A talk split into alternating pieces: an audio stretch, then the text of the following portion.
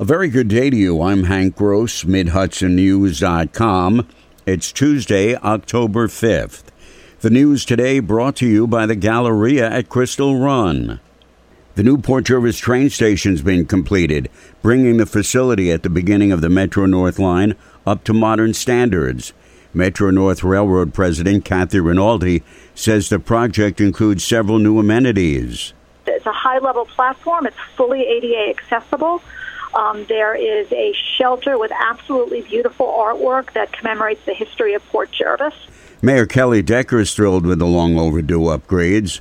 We're not the end of the line; we're the beginning of the line, and uh, and really, it brings our people down to work in the uh, New York City area where they need to to be, as well as bringing people here to Port Jervis to see the the changes that are here.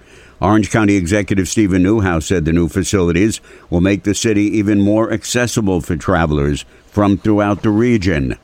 Dutchess County Executive Mark Molinaro and County Legislature Chairman Greg Pulver are proposing the elimination of sales tax on purchases of clothing and footwear under $110 each in 2022 as part of their plan to provide sustainable tax relief for county residents.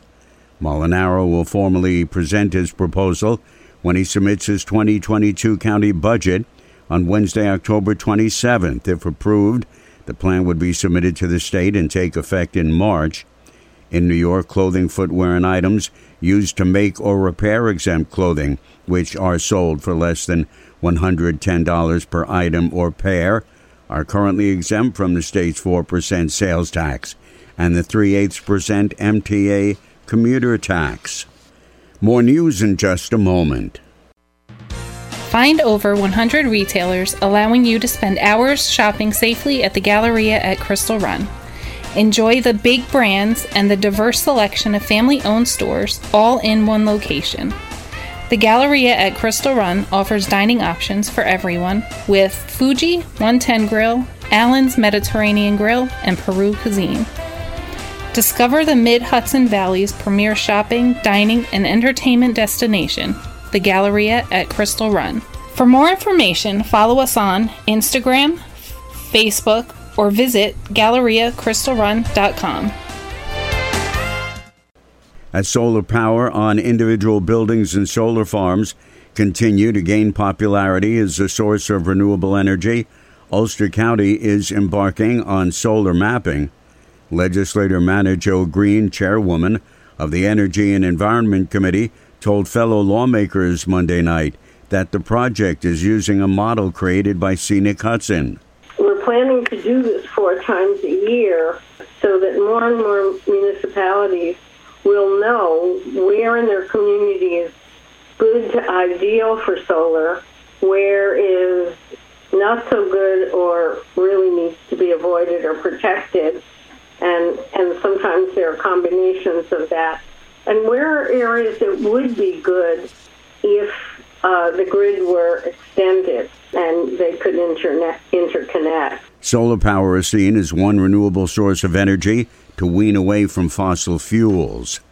A 28 year old off duty Monroe Village police officer has been arrested and charged with driving while intoxicated and leaving the scene of a motor vehicle accident.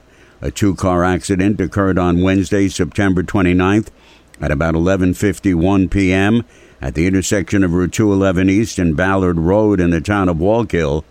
The driver of one of the vehicles, off-duty officer Daniel Lindell, fled the scene on Ballard Road but was located and stopped by Wallkill officer Ganesh Bhagwadeen. Lindell was charged and issued an appearance ticket for Wallkill Town Court.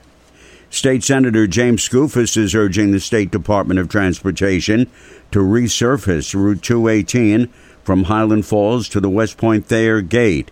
That stretch is severely dilapidated, requiring much needed maintenance to ensure the safety of its users, the senator wrote to DOT Regional Director Lance McMillan. Skoufis urged him to prioritize Route 218's resurfacing as they consider the 2022 paving schedule. Orange County will hold its annual fall job fair from 10 a.m. to 3 p.m. on Wednesday, October 27th at the Newburgh Mall. This provides a great opportunity for job seekers to showcase their skills to a diverse group of employers and allow employers and potential employees to connect at one centralized location, says County Executive Steven Neuhaus. I'm Hank Gross, MidHudsonNews.com. The news today brought to you by the Galleria at Crystal Run.